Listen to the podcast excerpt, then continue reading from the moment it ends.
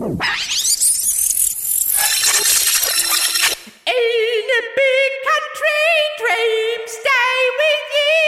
Look the lover's voice from the mountain side. Dukey, Yes. where the hell have you been?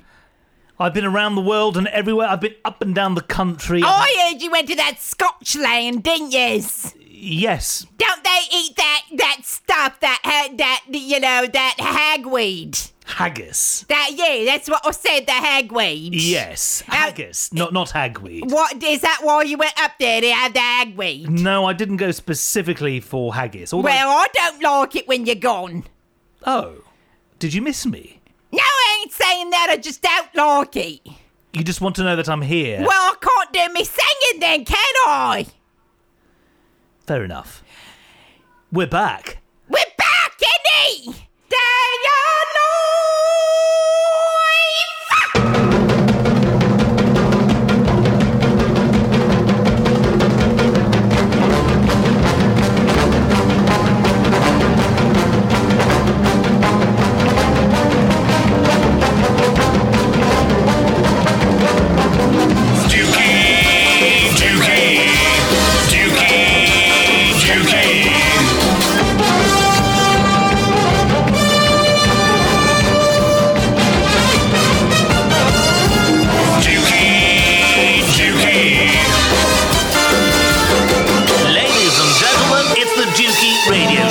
Hello, hello, hello, hello. With me in the studio after a long absence, Marsha and Silvia. Yay! What up, people? Uh, hello, Where have you guys been?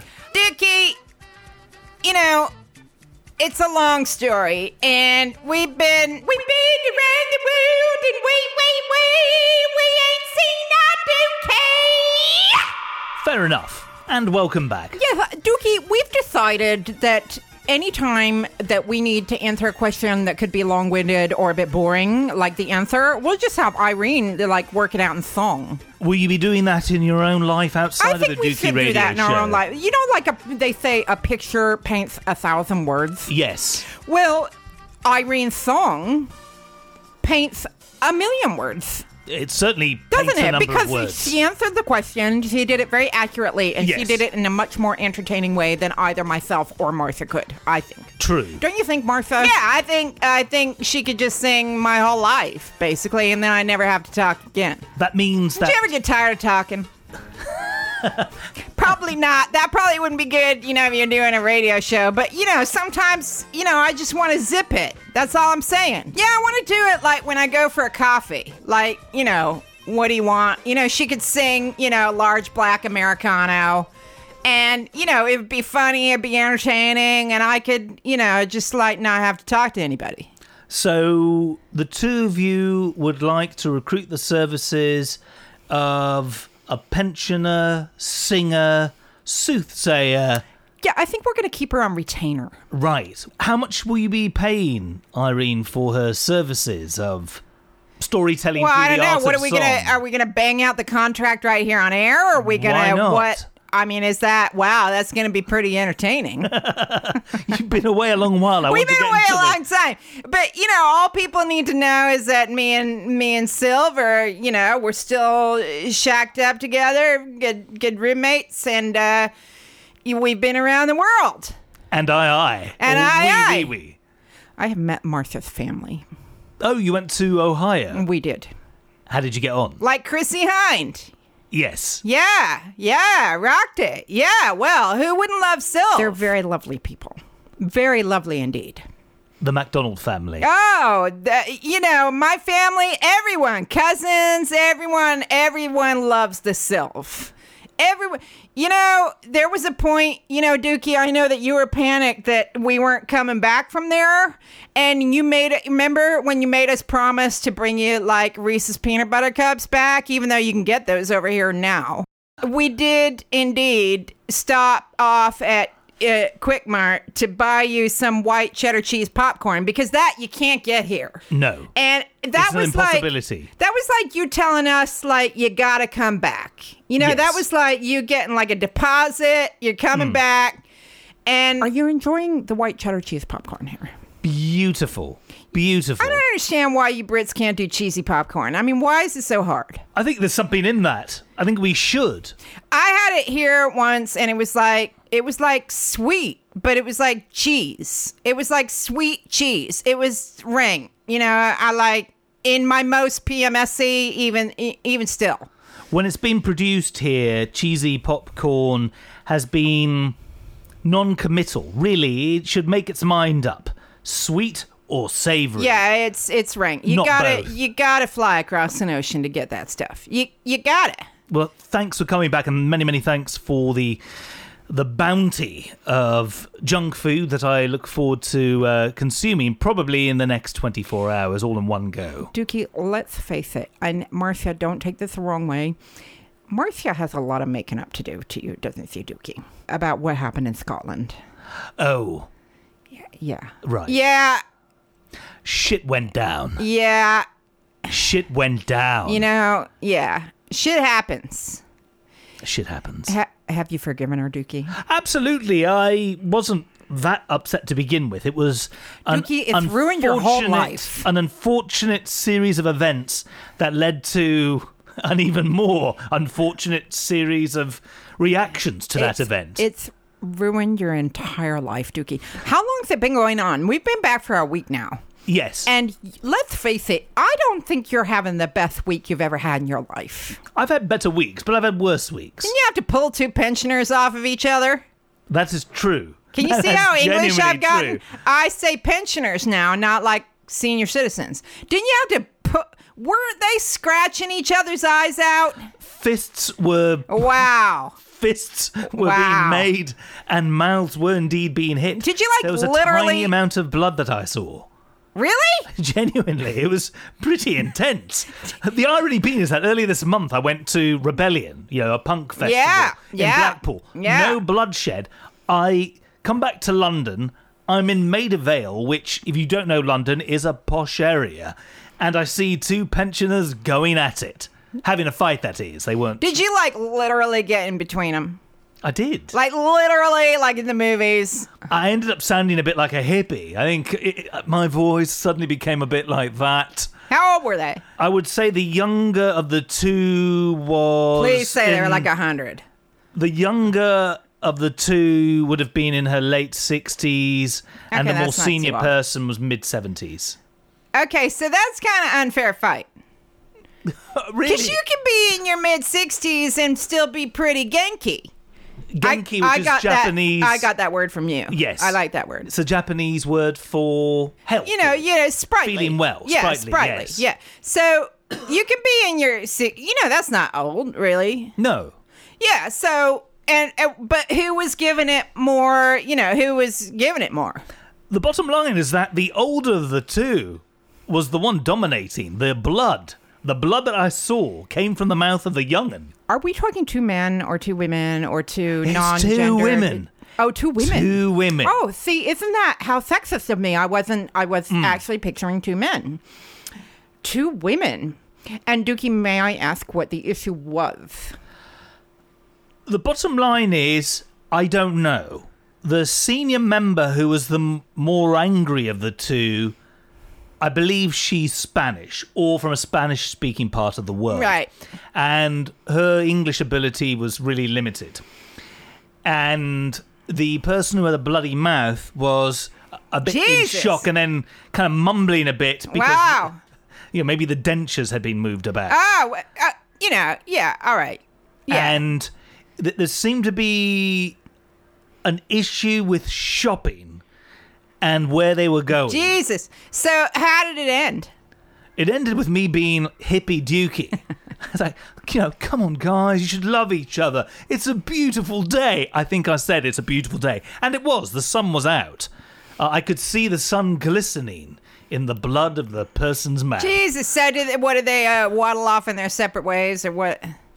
I'm not being ageist. I just sorry. I, I don't mean to be ageist. It's just a funny thing. You think by the time you get to that age, hopefully you'd be over all that rage, and but apparently not. No, no. It, it- it's I think anger can manifest itself in a violent way at any age, and uh, yeah, Obviously. Uh, I, I, for me, the main issue is divide and conquer. So I separated them, and I thought the best thing to do is tell the person who had the bloody mouth, listen, do you want to go to the cafe over there? Get whatever you want. I'll pay for it. I even kind of popped into the independent coffee retailer. There are other places. there are national chains. There are international chains There is Costa. and just put it this way the people in the coffee shop were aware of what was going on i gave the thumbs up showed my card and just indicated yes i'll this person can get whatever they want and then it became operation help the the spaniard or south american or wherever this person was from Sounds like she's from Rageville. uh yes Okay. and i just needed to get them divide Dukey, them li- I'm and just i gonna. escorted her home Dukey. Yes That was only a mere raindrop in the shitstorm that has been your week. a mere trickle of blood that was just a mere dro- a droplet of dew yes from the sounds of it Yes. in your shitstorm of a week. My peacekeeping mission ultimately was successful, but some of the more dark events that have happened in the last week, well, they're unresolved. Yeah, and your dog is was sick of it, sick as a dog, right? Yes, poor Molly the Sprolly. Molly the Sprolly Hasn't been well. Is she better? She is better, yes. Thank Okay. you. Thank you. Yes. She has a very poorly elbow. Yes. She That's a terrible elbow. Her elbow became infected. There's a, a condition which has a very long Latin name that I cannot remember. But in English terms, it, it was fucking nasty. I think it's the technical Yeah, it looks pretty grim from where I'm Yes. sitting. But yeah, uh, so she's better. But and then you've had some band dinglings that you won't want to go into, and There have been band dinglings. yeah, and then we won't talk about your parking ticket because that's my fault. But anyway, should we just say okay? So we're all in Scotland together for the Fringe, so that we can do you know show, you know this show. Yes. about fob Fringe. Off, yes, fob off the fringe. Yeah, so uh I don't know why that you're the fob that unlocks your Volvo is not attached to your keys. Now, I'm not saying that it's your fault because it's clearly my fault that this happened. I'm just saying that that was a recipe for disaster. Marsha, before we go into this, Yeah. Here's what smells in Dukey's car this week. For many people, the humble Volvo estate car, or station wagon, as it's known in other parts of the world, is the ultimate suburban family vehicle. An ideal means to get a family with two kids and a Labrador from point A to point B.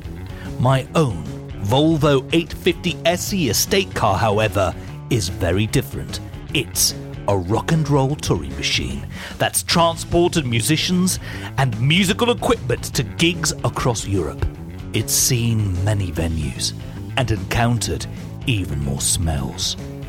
Now we're going to find out what smells in Dukey's car this week. Bonsoir. Here's a song about a man with a car and a big problem. Do you wanna guess what smells in Dukey's car? I wanna know. Yeah. And do you want to guess the stench in his mouth? And what the hell's the source of that whiff? What is causing that nasty sniff? Investigating that funky punk in Dukey's car. Yeah. Boy, stinks! Do you know what smells in Dukey's car this week? I have no idea. Do you know why? Why? The fob. The fucking fob, man. Hence the title of this installment of the Dukey Radio Show. Fob off the Fringe has nothing to do with disdain or any opinion about the Fringe Festival. The Fringe Festival, in its 69th year, the rudest of all years, was absolutely brilliant. But something happened with the Volvo's fob. The fucking fob. The why? fucking fob. Why is the thing, the piece of plastic that locks and unlocks your car, a completely separate entity to the key that starts the car? because recently it tore apart from the rest of the key. Okay, so that's a recipe for disaster. So when Dookie gives me the fob for the car because I left my phone charger in there, and then I go get the phone charger from the car, and then I stick the fob in my pocket, and then the fob falls out of my pocket. A chain of events unravels that is more it's just horrifying than anything that Stephen King has ever dreamed up in his life, right?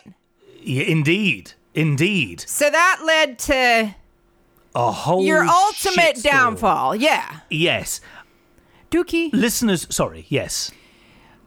I'd like to explain the concept of the big job love. Yes. You know what I'm talking about, Dukey? If you live in the UK, I think that you're pretty well acquainted with the concept of the big job love.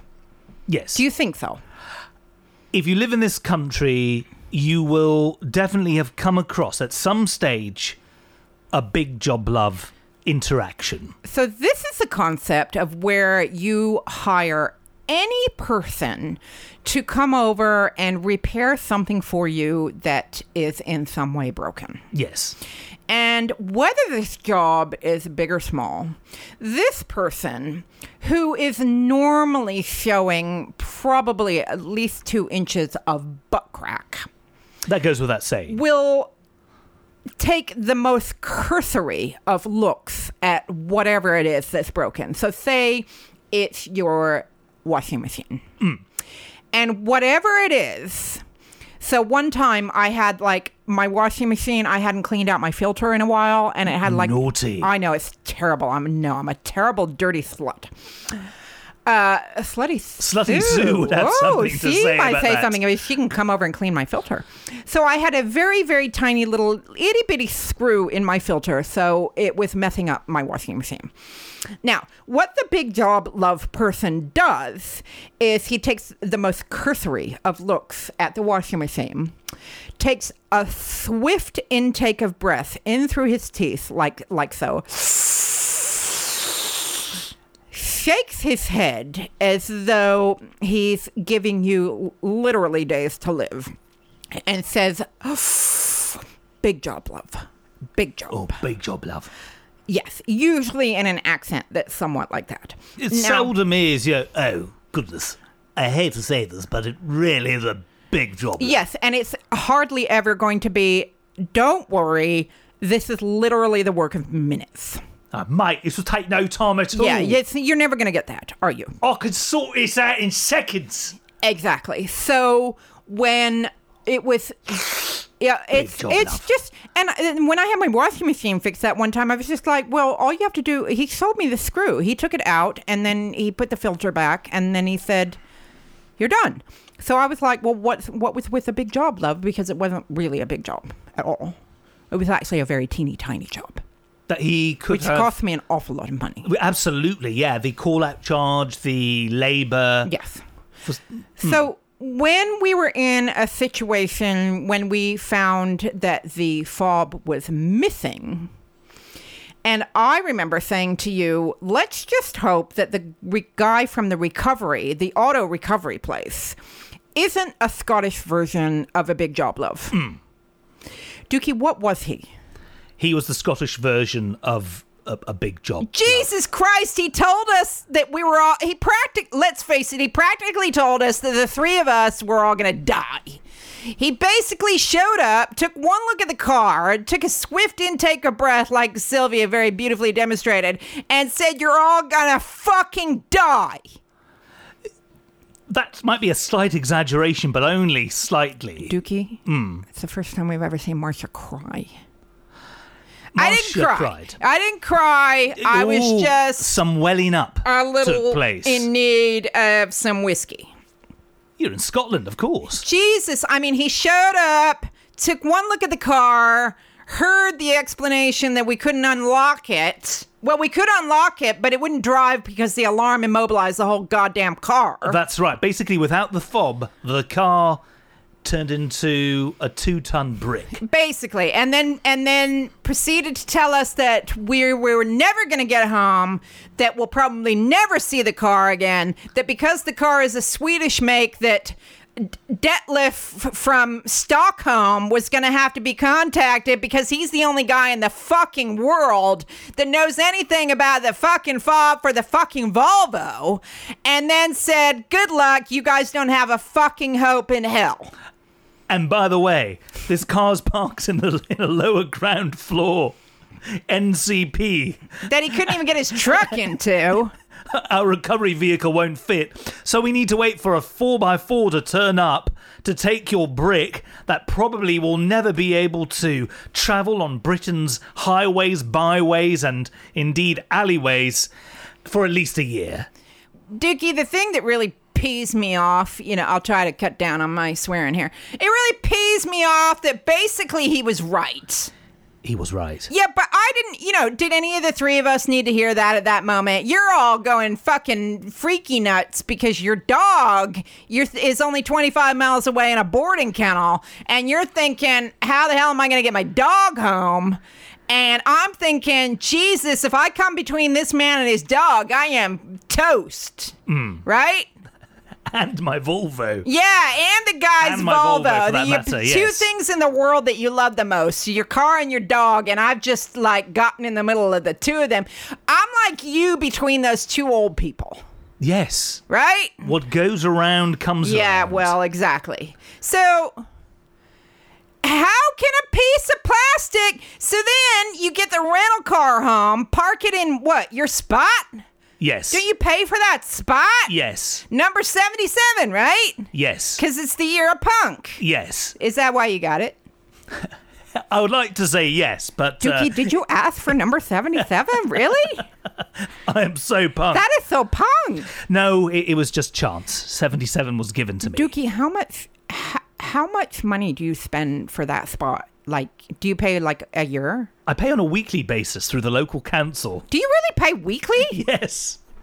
Honestly. Dukey, that's the most bureaucratic thing I've ever heard of. But isn't your car parked there all the time? Yes. Okay, so how much? The council takes money out That's like paying once your a week. That's like paying your mortgage weekly. Like, surely that's more paperwork, or you know what stands in for paperwork nowadays. What part Surely. of what part of the word council did you not understand? Okay, so how much do you pay a week? it's quite inexpensive. No, go on. How much? How much is it? About three pounds. Three pounds. So that's twelve pounds a month. Yes. Still, it's money. You know, it's, it's oh, it is- money. It is money. That's like five cups of coffee right there. Yes. Right. So five cups of coffee, you pay for that parking space, right? And you park the rental car there. Yes. And don't you have to put some card in it or something? yes, a scratch card. You have people coming to visit you, so Yes. they can park on in your parking lot, That's right? right. Yeah, yeah. So you had one of those in it, and you still got a ticket. Yes. So my Volvo is, by the way, it's missing. We we have no idea what a Volvo is. We know it left Scotland because when we were driving in the courtesy car that the insurance company That was provided, incredible, man. That was incredible. a needle in a haystack would be a more likely find than the us. haystackiest stack of the M6. than us while driving home from Edinburgh, seeing our car on the back of a lorry with many, many other cars, getting off a junction that would have taken that vehicle, our lovely Volvo, and the many other cars that were with it, to North Wales. That was more than a week ago. The Volvo has not made it to London because in Edinburgh, the local garages couldn't do anything with it. And Yeah, and Mr. Scottish Big Job Love guy was right. He was right. Like, you're never going to see the car again. I, you better make arrangements. Alternative arrangements is uh, what he you said. know, I don't. I'm just glad your insurance covered the tow because Whoa. I know you were going to take the National Express home, and i if you don't know the National Express, just think, you know, you're on a bus. Listen, there's a track by the Divine Comedy which gives you a flavour Oh, for yeah. the National Express. Nobody needs to be on cross country a bus. Nobody. Sylv, you ever taken a bus cross country? N- no, I am not. Bra- I don't have the bravery or the courage for that. I just really don't.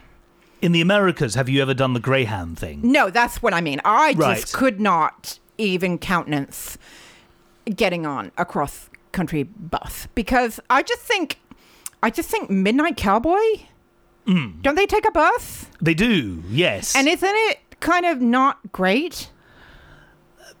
There are other means of transport available should you wish to. dog bless all Yes. the people out there who are taking the Greyhound or the National Express. I just find myself being very cowardly because I hear nothing but horror stories. I did half a tour using Greyhound exclusively when our vehicle had, had died. That is very frightening to me. And it was really weird. For four different legs of that tour, I was sitting next to members of the Mennonite community because myself and the other band members, shall we say, we needed some time away from each other. ah, I got you. And uh, the Mennonites, very smartly dressed, excellent At least they're less likely to, you know, headwear. go, yeah. Uh, Hmm. You know, they're they're less likely to go postal. I mean, surely. True. True. Is that a stereotype? Yeah, it's a nice one. Right? the Mennonites. We're not likely to go postal. Please visit our communities. Uh, hello. Uh, welcome. Uh, would you like to buy some corn? You know, I just don't want to sit next to anybody that's likely to go postal. I used to work with this woman who had been, she had quite a shady background by the time I met her. She was like in her 40s when I met her, and she had a pretty shady background that she wouldn't talk about very much, but I knew she'd been married once before, at least once. And I asked her about it once, and the only thing she said was, never marry a man you meet on public transport. And I just thought, yeah, she met her husband on a bus. And I'm thinking he didn't turn out to be all that kind of a nice kind of guy. That's all I'm saying. So, So the thought of you taking National Express actually made me want to go postal. For, you know, for like a piece of fucking plastic, people. That's all it is. How can it bring down somebody's whole life? This has been a week now. And, and the money, my God. I mean, how much was your parking ticket? parking £100 Jesus. to charge me for the privilege of being in the car park space That you pay I for. yeah that I pay for on Yeah. a weekly basis Yeah, uh, weekly. Yeah. and using my scratch card for visitors. Yeah. So I became my own visitor. Yeah, well, yeah. I, and, you know. I'm contesting it, incidentally. Are you? Yes. Oh, we gonna go all like what Kramer versus Kramer on their ass? Uh, why am I? Why is that the first legal drama that b- pops into my mind? I don't understand that, but I mean, that was I'll go with it. That was Kramer. about custody and divorce.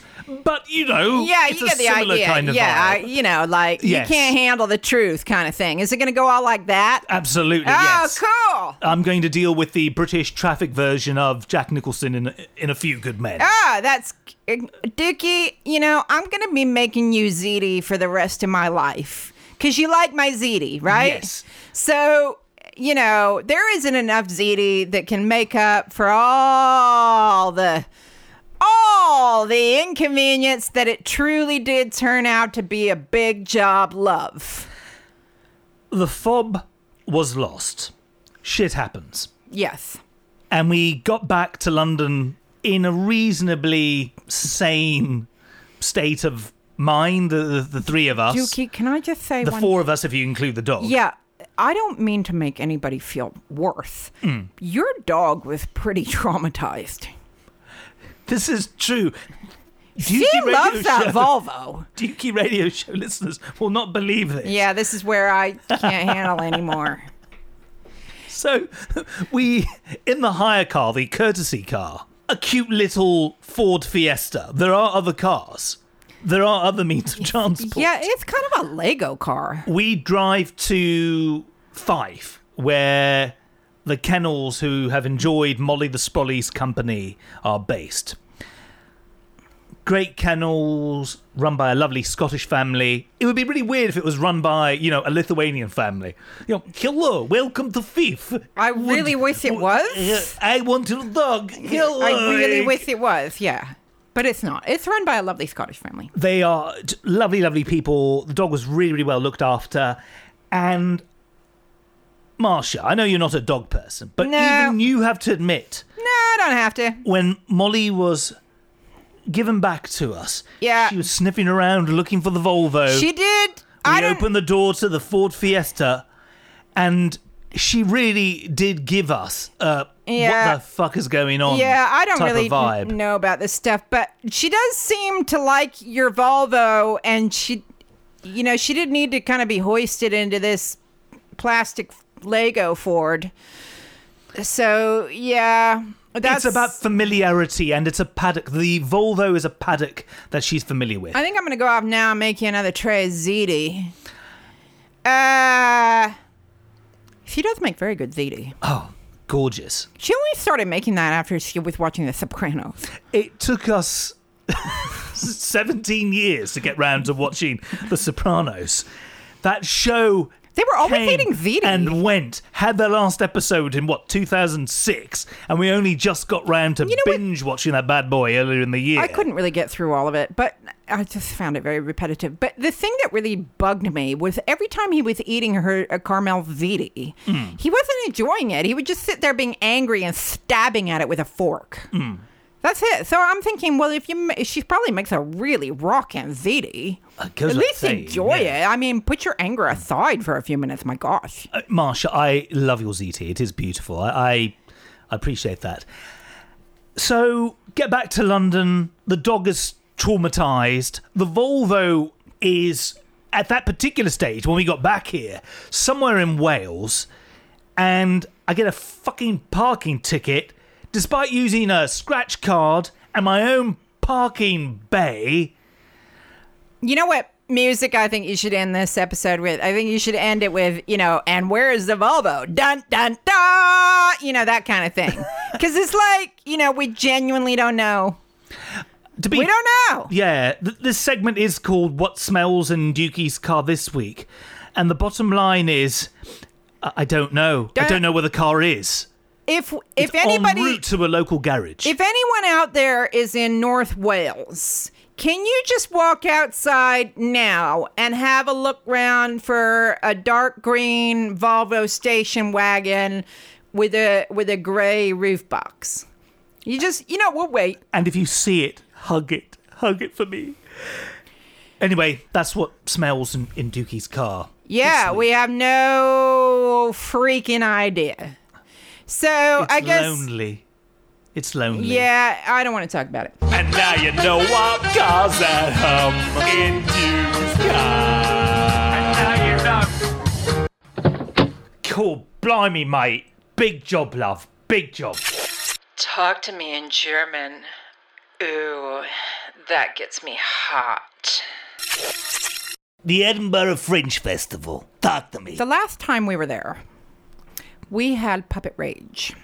We did. We had puppet rage because it was just a month before the Scottish referendum. Not the Brexit referendum, the Scottish referendum. That's right, yeah. So two years ago that Everybody we last angry. went to the Fringe, and we had angry puppets. The porridge was made with hate. we had hateful porridge. And this time, everybody was so lovely. The porridge was made with love. It was so lovely to be back in Scotland again. A bit of my heart is still in Edinburgh, I have to say. Yeah, and you danced with a very lovely woman. A Uh, comfortable shoe wearing woman. yeah, my kind of woman. Liked her a lot uh, in Maz. I call it Maz because I can't stand to say mum. A fantastic calf. Dare I say, it's my fave calf on Yeah, the planet. Yeah, it's pretty cool. They they're super friendly in there, and we had puppet rage. And we also had puppet rage. Not, So- yes, we didn't have puppet rage at the calf. No, uh, if Sylv's never seen me cry, I've never seen her get that angry. Yes, He gave me the rage, Dukey. we went to see, and that, that was this puppet rage was from this most recent fringe visit. I'm waking in the night thinking about him. An Australian puppet at that. I don't like him. Like the last time there was puppet rage, it was Scottish falsetto sock puppets, which Yes. I do indeed love to say. Um, and they were just rageful little sock puppets, but they're inherently they're wonderful, and we saw them again this year, and they are just wonderful, Love- love wonderful, life affirming, affirming beings. Hmm. So you know, we all have our rageful moments, yes. and they are completely and utterly forgiven. Yes. This other purple puppet, hmm. he needs to go away. The first half of the show was amazing, and the second half was reserved for the was- release of Relentless Bile. I think that if a certain presidential candidate with very odd hair hmm. Were a purple puppet, he would be this puppet. Yes. Because I don't go to the fringe to be shouted at by a puppet. And he had to puppet us for leaving. Yes, we left early. And, And- I'm a vegetarian, and he was like shouting at people. Like he had a pop at us saying, Oh, we must be meat lovers. And because he was like all about the veganism. And I thought, I'm going to not be very nice to him if I ever meet him in person hmm. or in puppet. Yeah, the puppet or the puppeteer. But she got the rage of the puppet. That was ra- that was should we call it felt rage? oh, and by the way, you know I don't care. You know I'm a meat eater myself, but you know felt is made out of rabbit, and this guy's going on about how he hates people who aren't vegans, and I'm like, well, what is your puppet made out of, Mister Man? So yeah, that wasn't so good, and It was the only show that we saw this year where we left before. Yeah, but to be honest, to we would have left the other one, but we were like crammed into the corner of the room, and leaving would have been a pretty big deal because the room was only as big as like, you know, Hmm. a bathroom in a really small house. Our ratio of good to bad shows was quite amazing. We did very, very well. It was only two absolute stinkers that we went to see. She needed to get a show. You know what I mean? Like she didn't actually have a show. What she had were some blatherings. yes, She blathered. yes. Yeah. And she called upon suggestions from the audience to propel half of that show. So, in effect, we've spent £11 each to be given the privilege of seeing this middle class woman reciting bits of info that she got from the audience, and those bits overshadowed her act before it.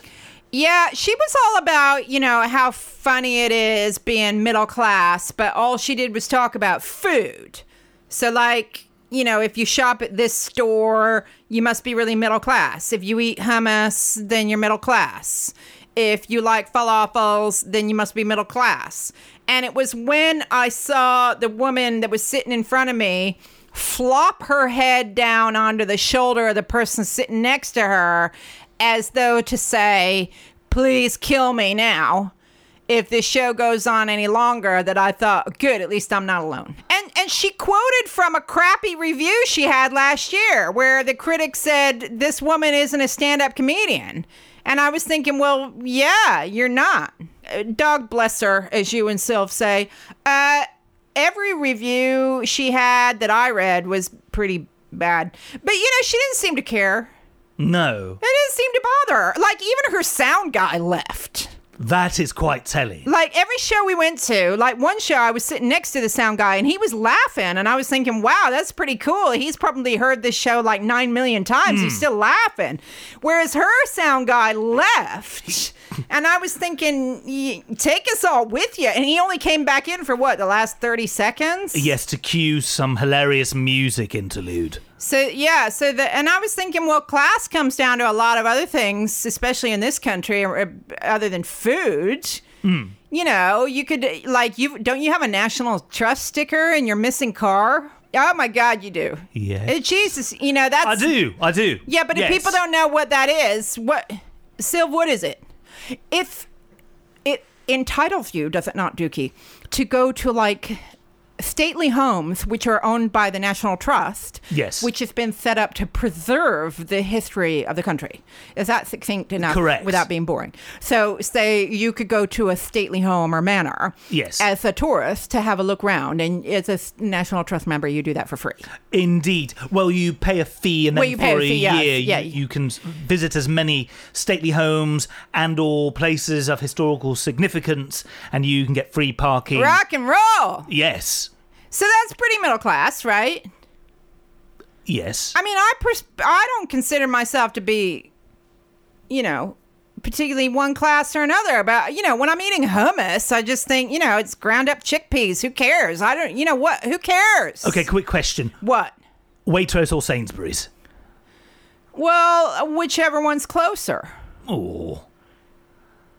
I think we should explain that in this country, Waitrose is kind of like it means that you've got a bit of money. Because you go to Waitrose because, you know, you could do a normal weekly shop there, but it's more expensive, and you can get like truffles, like the mushroom truffles, not the chocolate truffles. Well, you could get those too. Hmm. Whereas Sainsbury's is more like, you know, just kind of middling, right? Yes. So you like if you've got a family and you've got less means, you go. But it's still okay, right? I mean, it's not. It's perfectly fine. I bet you're. What are you like? A nothing but a. You're kind of. What are you like? A Whole Foods guy? You like Harvey? what are you? Harrods Food Hall? No, no, I'm not. I'm genuinely not like Do you that. even buy food? What? what is food? I've been around at your house. I've seen you eat nothing but peanut butter and toast and what Your else? ziti. And pa- uh, yeah, my seating. so you know, I mean, but who cares? I mean, everybody talks about food. Like Jesus, could we stop? Could we just talk about something else? The good stuff that we saw. Yes. Now, Our ratio of good to bad shows, the best. We've been to the Fringe together many, many, many times. Our sixth Fringe, I believe. We would genuinely give four or five stars out of five to the majority of the productions that we saw. you're gonna have one of them on your show, and it feels like having a celebrity on the show. Oh yes, oh I'm gosh. very, very excited. Oh, Yes. Milo. Milo McCabe, who has a character He's cute. called he is. He has a character named Troy Hawk, who is this Errol Flynn lookalike. Who He was very funny, and he was free. yes, the Free Fringe. Who would have thunk it? Dukey, how much humble pie did we have to shovel in? Truckloads of humble pie. Because when we went to see the lovely and very amazing Pippa Evans, she, her show was free. Hmm. And we were scoffing when we were in line. We were scoffing, thinking this is probably going to be terrible because it's in a rather insalubrious pub. Yes, And it's free, so it must be terrible, right? you assume that you get what you pay for. And that in in many different ways that you may be seeing somebody that's not quite ready for the mainstream fringe. Wrong, wrong. What a We rock and so a and ball, a mega talent that oh woman my is. goodness, we we had a lot of humble pie. We only saw her because, and the reason we were scoffing was that it wasn't something that we would normally see, but we like her from a show called Drunken History. yes, the UK version. Where, if you haven't seen it, you need to see it because it's where people they get people drunk, and then they have them uh, give it like a history lesson. The Tutankhamun one is my favorite one. I think it's your favorite one, Dukey. Yes, And then they have people recreate the history themes. And of course, it's because the people are drunk. So, of course, it's not completely accurate, but very, very funny. Hmm. And Pippa was in one of the recreation scenes in the Tutankhamun one. And she was just wonderful. yes. Wonderful, Dukey. So we went to see her thinking, well, we liked her in Drunken History, but it's free and It's on at Whatever. in the afternoon. Yeah, like, whatever. At a pub called Bannerman's in Edinburgh, where I've had the pleasure of playing. Yes. And the blurb that she had in the Fringe The blurb doesn't the do her justice. Did not do her justice at all. And Sticky floors in that pub. yeah, oh my Very word, sticky floors. But the venue behind was very nice. I think the Volvo may actually have been parked It in might there. have been stuck in there. Yeah, it's simply it cannot drive away on account of the stickiness factor on the. He was a raging ball of mega talent. My word, Mega talent. Uh, and also, Sarah Kendall.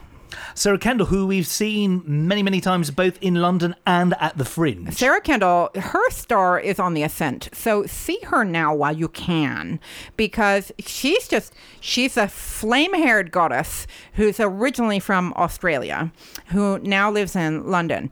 But you, even if you don't live in London, you will get to see her because her star is on the ascendancy. And we met her afterwards, and she was very lovely and gracious. Such a lovely, warm present, and she keeps getting better and better, and her, has really found her niche as a performer. She's very wonderful. And Foil Arms and Hog, the three lovely sketch performers from Ireland. Hmm. Now, the fact that they were not nominated for the Edinburgh Prize and a certain raging vegan puppet was Yes, is a fact that fills me with rage. I'm dumbfounded. Yeah, we're all pretty. You know, Sarah Flummoxed. Kendall should have been on there. Uh, Foil Arms and Hog should have been on there. Uh, Pippa should have been on there. You know, John and- Hastings as well. Oh, John Hastings. Uh, now he was really good too. He was amazing. You know, just a, another raging ball of mega talent, telling a story about, you know, pretty dark story about a murder that was for real, and at the same time he made it hell hilarious. And yeah, I don't know why why these raging. You know, we need less anger in the world. Here, here. But you know, I don't want to come over sounding like some hippie. Uh, Andy Zaltzman's pretty good, but a lot of what he says goes over my head. in many ways, you have to be British and have a really, really solid understanding of British politics. And Marsha, you're a recent transplant. yeah, you shores. and Sylv get it, but you know, I like uh, I like him, and I, I, you know, I probably shouldn't objectify people like this. I do love the way he looks. He looks really cool. He looks like a mad professor. Mm. And you know, I'm not objectifying. Well, yeah, I am objectifying, but you know, again, like in a good way, right? If you objectify somebody, but it's kind of like, you know, not being sexist, but kind of being nice. Isn't that good? Absolutely. right?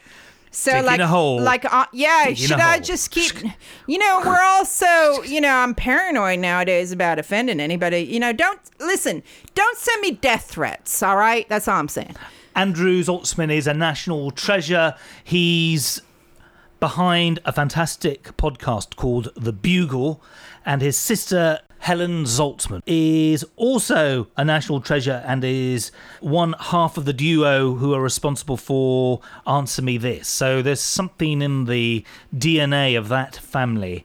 Foil Arms and Hog, those three young Irishmen, I was looking at them like, how do you think of this stuff? I mean, that was just genius. They had a, one of them played being a mobile phone. Hmm. And it was like both incredible and hilarious. Hmm.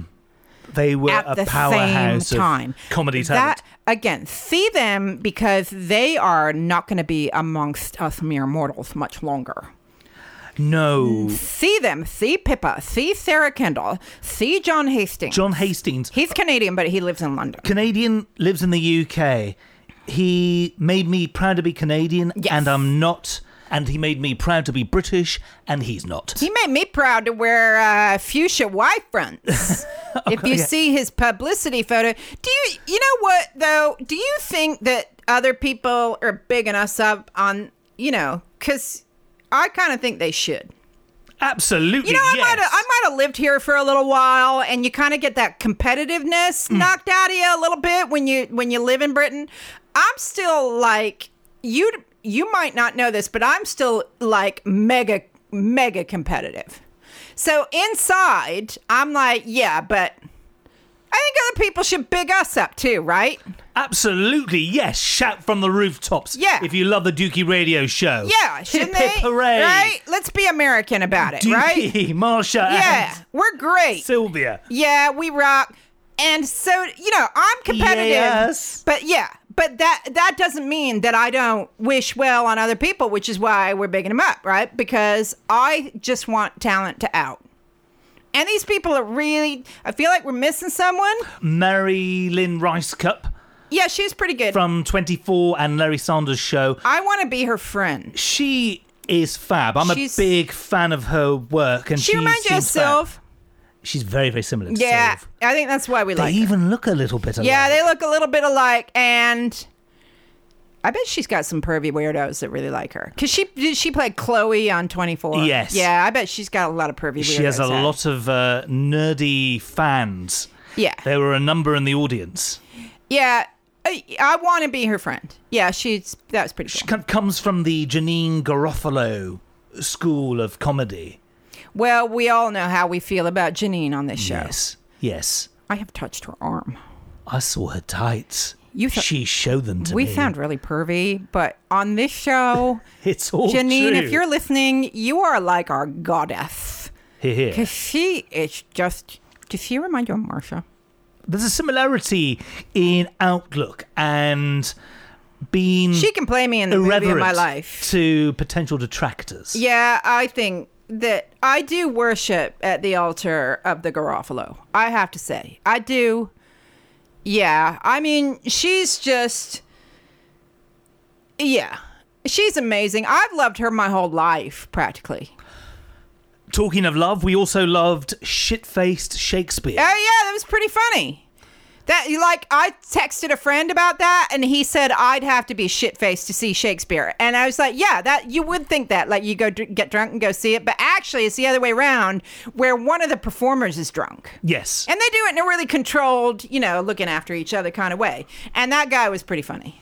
he was He was really funny. And what a great way to dissect Shakespeare while performing it. Yeah, I mean, he was pretty shit faced. And from a, a classically trained Shakespeare performance troupe. you'd have to know that stuff backwards and forwards. Yeah, my to be able i mean uh, to be able to because you could see how they were like even though he was shit faced he was like tracing back his lines so that he could remember his next one because he knows it so well. Hmm. he's like rewinding a cassette tape just so that he could go forward.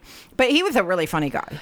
And also, it was quite clear that because every show of that particular performance is different, because the same uh, member of the troupe can't get drunk every night. No. So they alternate. different every night by the sounds of it People going four times in a row to be able to see the little variations from one drunken night uh, to the other. Well, I looked at the line to get in the big purple cow because, you know, that's a venue. It's a big upside down purple cow, Mm. right? It's not, I'm not making that up. And, you know, it clearly. I'm a vegan and I don't appreciate those yeah, meat exactly. references. Yeah, I'm starting to You're hate going in a cow. Do you know what the cow Yeah. feels like? What are you, a purple puppet? Anyway, so and the, the the line was split, right? And I just saw like ten people, and I was like, oh my god, you know that's gonna be like ten people in an airplane hangar. That's gonna be kind of awkward. And it turns out the rest of the line was wrapped around the purple cow, and there's like 300 people there. And these people were like diehard mm. fans, man. I mean, yeah, that was a good way to spend an hour. A great way to learn about Shakespeare. Hilarious and Yeah. just a lot of fun. A like lot of fun. Shakespeare without the boring crap. Talking of Shakespeare, Scottish falsetto sock puppets. Well, we just love them. embraced Shakespeare this They year. did, and they're just untouchable because they're just so. Just look them up online. They're just wonderful. What can you say? It's sock puppets. We have seen them each and every fringe. Here, here, here, here. Really lovely. Also, we saw Notflix, which is a, a play on words of. Uh, How could we forget with Netflix? Netflix. Oh my gosh. Netflix do improvised musicals based on films that members of the audience suggest to them. And at first I thought they do little mini musicals, but no, one person in the audience had seen the The Wedding Crashers. The Wedding Crashers. There are other films, my word. And with a pianist and a, a percussionist to keep the the songs uh, a moving. Raging balls of mega of, talent. of was it five or six like women. five or six young women, raging balls of mega talent. Raging. Absolutely brilliant. And they should have been nominated. All these people should have been nominated for, and Sock Puppets should be nominated for the Edinburgh Award. And because I think we should reward talent. So we're going to reward them on the Dukey radio show. And we're going to say, all of you, the Sock Puppets and Andy Zaltzman, John Hastings, Notflix, Shitface Shakespeare, Sarah Kendall, Mary Lynn Rajskub, um, Pippa Evans, uh, Milo McCabe. You all win the Dukey Radio Show Edinburgh Fringe Award equally. And we'd like to thank you very much. Yay! it should be noted how nice we are because the people that we didn't like, we've protected them. We protected the names of the guilty. May they find joy and peace in their lives. Here, here. I truly wish that. Now, where the fuck is the Volvo? Yeah, I'm gonna have to make you some more ziti. Mm, say something else that's not funny. Yeah, boy, gonna analyze this. Yeah, yeah, boy,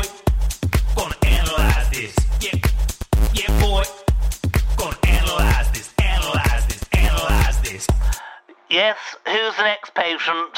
I'm ready to do the analysis. Welcome to Analyze This, where yours truly dissects a given song to reveal its true essence.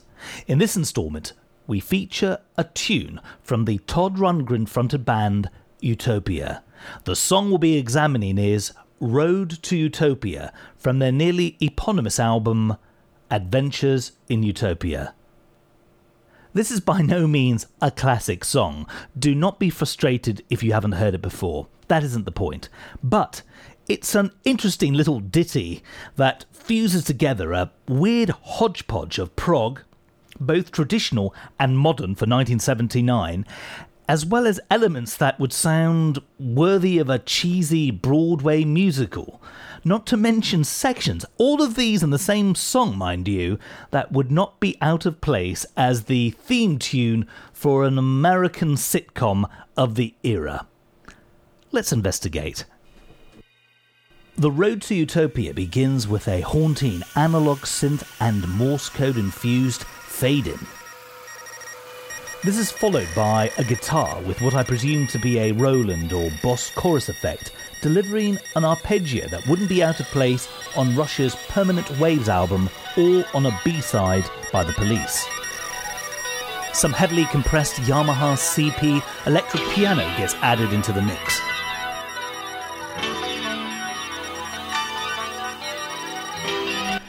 With the Morse code motif carrying on its slightly annoying cacophony behind the intro, a second guitar delivers some moody, single note melodic might of the sustained variety.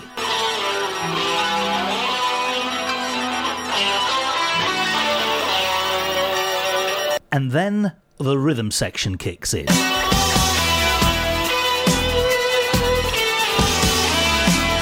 featuring a nice dirty Rickenbacker bass sound, and the tune takes on a bit of a, an early Genesis Steve Hackett era style.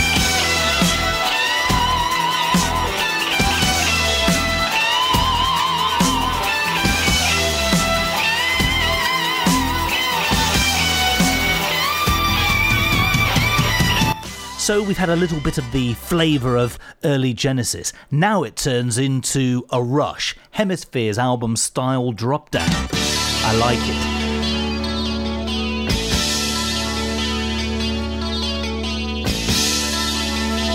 But then the track turns into what can best be described as the sound of a, an American sitcom theme song. Chad and Emer were just looking for perfection.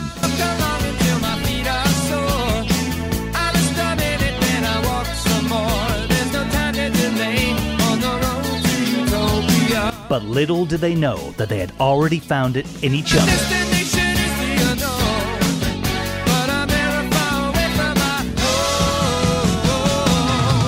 And here's where it goes a bit Broadway musical.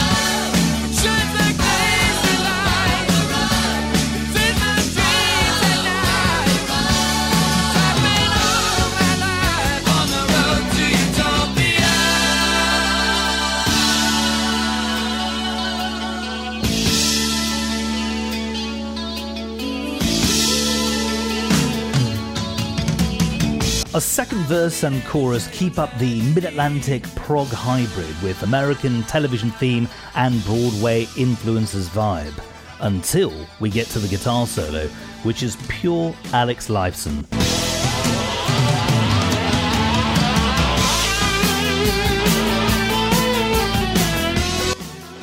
But this section then gets followed by a middle eight that sounds like ELO doing incidental cheesy disco music for the film Flashdance.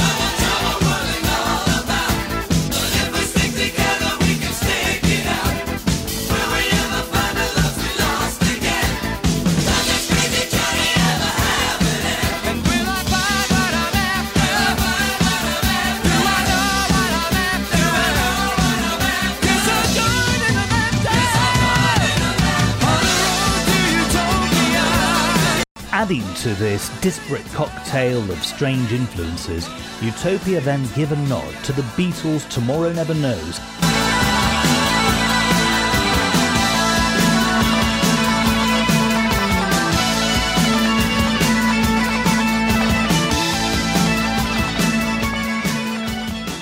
Regular listeners to the Dukey Radio Show will know of my disdain for fade outs, but with a track as Frankenstein like and weird as this one, I don't mind it at all.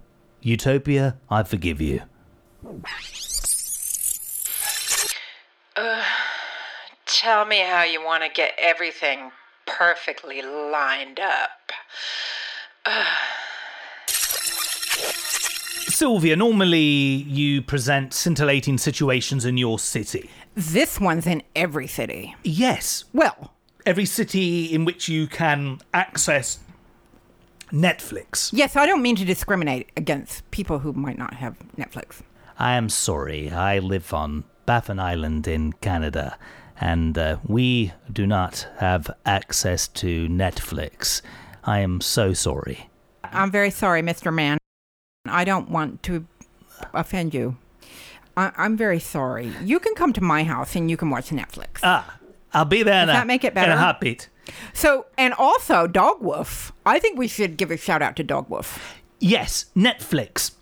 It used to be kind of like the MySpace of the film streaming world. Did it? A lot of films which you had no regret missing many, Okay. many years ago. Oh, Netflix is quite new to me, so I Right. didn't know that. Okay. Indeed. So, you know, you're kind of going through all the films and like, oh, do I really want to see Shanghai Surprise? You know, probably not. Maybe Uh, not. Freddy gets fingered. You know, do you need to see this? Ah, Freddy got fingered. That's with Tom Green. He's Canadian but has never been to Baffin Island. Is that about making a trifle? Uh, With like lady fingers? Kind of. Kind of, Yeah, okay. with, with a difference. Oh, okay. The one thing which Netflix is amazing uh, with, the original programming is quite good. Obviously, and probably most famously, Orange is the New Black. Yes. And Which you and Marsha like a lot. yes. Okay. It's all about crazy eyes. Yes, she's very wonderful. I haven't really watched it, but I, I know Crazy Eyes and I know that she's very wonderful. She is. And We tried to go see her play over here and you couldn't get tickets for love nor money. my word. Oh my no, you, god. You could for money. Oh you- God! yeah. Lots of money. Yeah. It's like I, I, you know, I could, I would really like to go see this play. I don't know that I want to see it like three hundred and seventy-five pounds worth. No. I'm sure Like, that Crazy Eyes is phenomenal. Clearly, a lot of comfortable shoe wearers have a disposable income that uh, My wordly overshadows our own. Wordlington. I mean, th- yes. I'm sorry we missed it, but Dogwoof. We love them because of their logo. It's a profile of a dog, and because they're called Dog Dogwoof, and because they make documentaries about really amazing people. And I'm going to name them now, Dukey. And could I please have pretentious amnesty? Of course. Okay, so do I need to have like a, you know, I think I need a sound effect for pretentious amnesty. Yeah. Okay, so now I'm covered by pretentious amnesty. Yeah. Okay. Yes. That's the seal of uh, amnesty against sounding like a pretentious yes. ass. You have a seal to protect you from. So, documentaries we have seen by made by Dogwoof Productions are documentaries on Peggy Guggenheim. Yes. That was very good. Robert Mapplethorpe. yes. That was amazing. very, very good.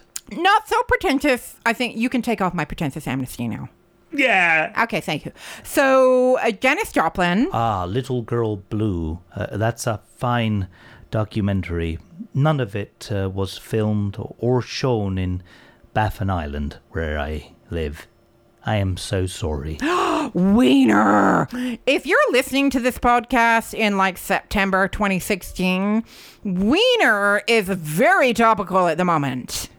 That was an amazing documentary. it's absolutely fabulous. I You- thought I was going to hate it because I usually don't like hearing about politicians who act in unsavory ways. But it was fascinating, really fascinating. So that was amazing.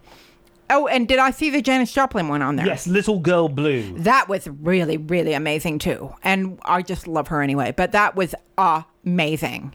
And who else have we seen? Iris. Oh, the documentary about Iris, the uh, fashionista who is now approximately older than Irene. Um, and she's amazing. You just fall in love with her. If you've already seen these, and I'm like Uh, teaching your grandmother to suck eggs kind of thing, please forgive me. I am so sorry, but eggs are not readily available here on Baffin Island. I just want to say that these are things that you can do and see that I would recommend if you haven't seen them in these darkening days of fall.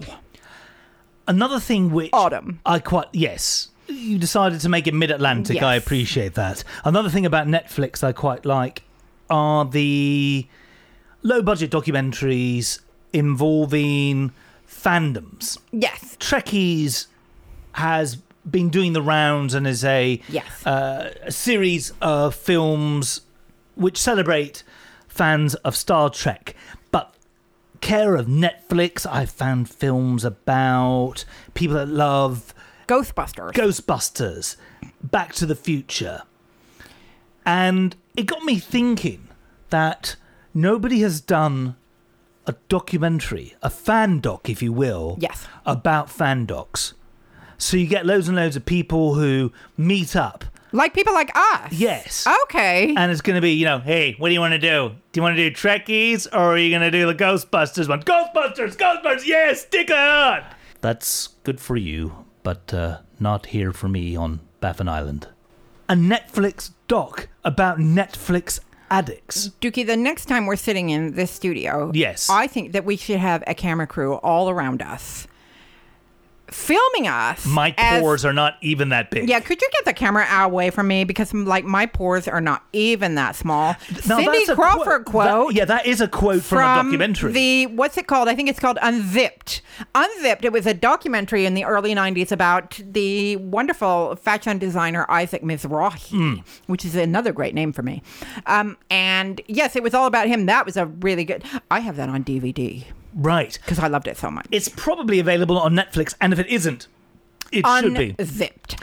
So we could have like a fan doc about fans of fan docs. Yes. And a talking heads show Yes. about talking heads shows. Yeah, there's some people who make their whole career now of being talking heads. Absolutely. Yeah. Like who's that guy who always shows up on the music docs? Um, Morley. Yeah. Paul Morley. Is that all he? I mean, I'm sure, Mr. Morley, if you're listening, I'm sure that's not all you do. It's just that it appears that that's all you do. To me, who's not in that world, it's kind of all that he does now, unfortunately. Talented man. it's just you Great know. Hey, and, um, listen, if you're doing a talking heads talk, you pay me enough, I'll come along and talk about the '80s or whatever. It's like oh, I really love those. You know, those, you know, I heart nineteen, you know, eighty, whatever. You know, you get like Kate Thornton talking about stuff. It's wonderful. Yeah, we could do a talking heads uh, television series Yeah. about talking heads. I'm gonna shut up now, Dukey.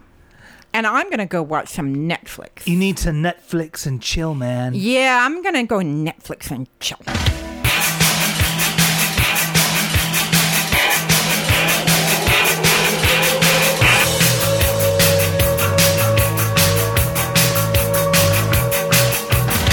I walk the streets. I like to listen. I'm gonna tell you what I heard. Overheard. Yeah, so we're walking down one of the roads in Edinburgh, and we're going to one of the shows, and a couple of people in front of us, I think they were Americans, because everybody in, in, in Edinburgh in uh, August is either American or, you know, n- not American. And Excuse me, I'm from Canada. yeah, Canada. And what I overheard one of them ask the other was, What would you rather have done? A month here at the Fringe or. We didn't hear we the didn't rest hear of the. it. What's the rest of that sentence? Uh, message us with the rest of that. Indeed. Or Or a month long.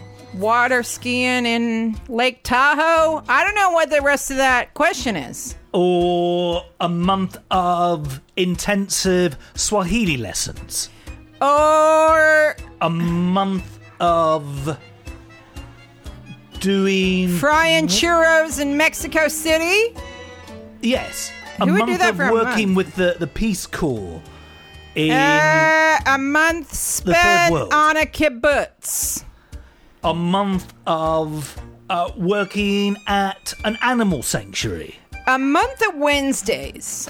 A month of. Fuck it, a month of Wednesdays. Yeah, a month of Wednesday. I don't know what. That sounds like a. I don't know. Our Wednesdays. Wednesdays are really not. You don't want a month of. Is that where You need you a solid month. Is that where you're running like an Addams Family lookalike Oh, yeah, event every day of the week, and you, you pretty- get to find Wednesday Addams? That's yeah. That That's. that something. I mean, to be fair, a month at the Fringe would be better than that, but still, I don't know if I could is, do. is a month of Wednesdays actually a legitimate phrase? I haven't had a normal job in a really long time, but I remember that. Remember that feeling on Wednesday? Like, oh God, there's still two days to go. Somebody kill me. when I was touring North America, whenever we were listening to the radio and it, Wednesday made its presence known, my goodness, the DJs on the morning zoo type program. It's hump day. We go, whoa, it, it's an amazing hump day here, but hey, make sure you're not too depressed because we've got, you know, that kind of shit. Yeah, I don't That know. That was if, very bad DJing. could you? then. Yeah, that's. I can't deal I'm with gonna that. something. I hated that kind of stuff even when I lived in the states. Uh, what? I don't think. Could you do a month at the Fringe? I mean, my God, I'd have to. You, firstly, you get scurvy, right? Because all you're eating is pizza, and And haggis. and you guys were having Veggie or otherwise. vegetarian haggis. I, was- Veggie haggis. My, w- my word is beautiful. I I gotta say that even as a meat eater, I'm not.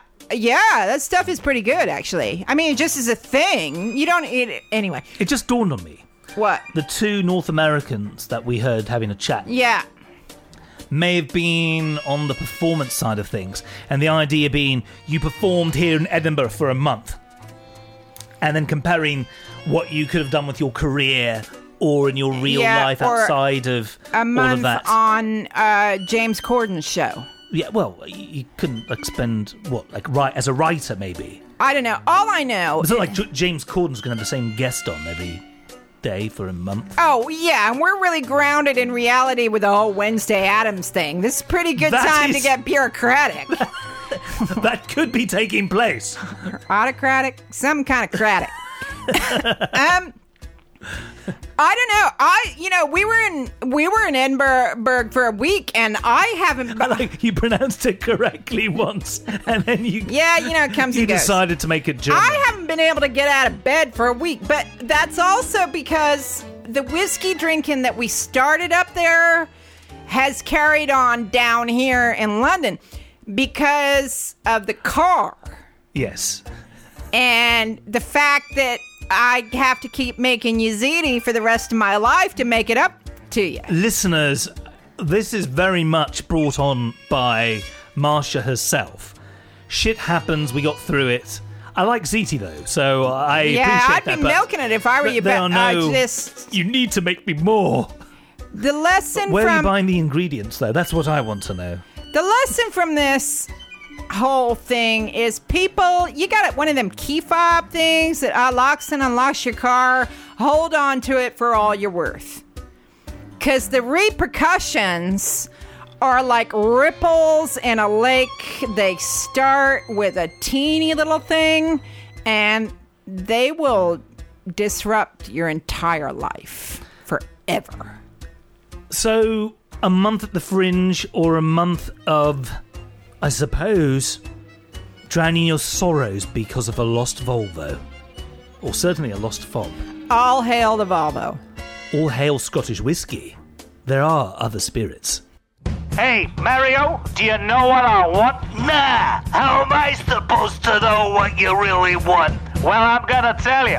I wanna. What? I wanna. What? I really, really, really, really wanna. Hey, ain't that the spice coils? No, it's not, buddy. They won't be invented for another 50 years. So what do you want then? A dwarf. A dwarf? Yes, a dwarf. You mean like a, a little poison? Or a midget. A midget? Yes, a midget. But 70 years into the future, when people be listening to this, it'll be politically incorrect to say the word midget. Well, I don't want to be incorrect or political. So what's with the dwarf then? I'll tell you. Dwarfs give me dwarfs. I need dwarfs. How come you want them so big? Dwarfs. I want dwarfs. Any kind of dwarfs. Don't call them a midget. Dwarfs in videos. Music promo videos. We've got the dwarfs and we got the vids. Dwarfs in videos. In the last instalment of the Dukey Radio Show, Dwarves and Videos featured Oingo Boingo's Little Girls, a track that caused very interesting reactions from our listeners, but more about that another time. The Danny Elfman fronted LA band feature once again in the segment as the video for the track Stay, which was released in 1988, features two dwarves who are working as stagehands in the Wild West set music promo. Here's a little snippet of the song.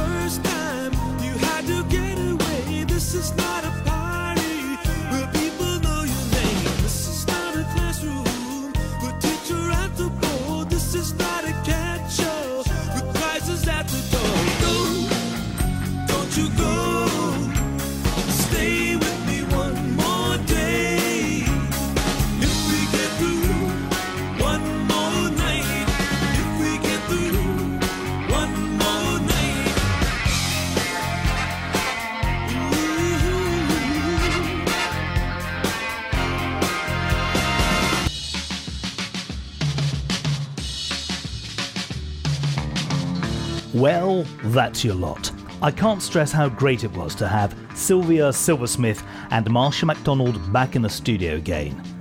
Lost fobs, missing Volvos, supermarket class wars, fan docs about fan doc addicts, and some decidedly musical geekery, with Utopia being featured in Analyze This. Talking of which, the full length version of that Frankenstein of a track will feature at the end of this episode. You've been listening to Fob Off the Fringe. My name is Dukey and I've been your host. May the worst of tomorrow be the best of yesterday. Now it's time for me to go and uh, pop my weasel. Thanks for listening. Half a pound of tuppenny rice, half a pound of treacle. That's the way the money goes. Pop goes the weasel.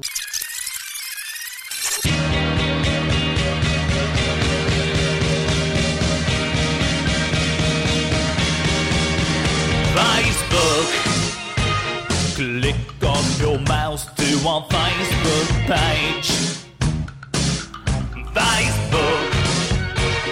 It's easy to find, it will not take an age.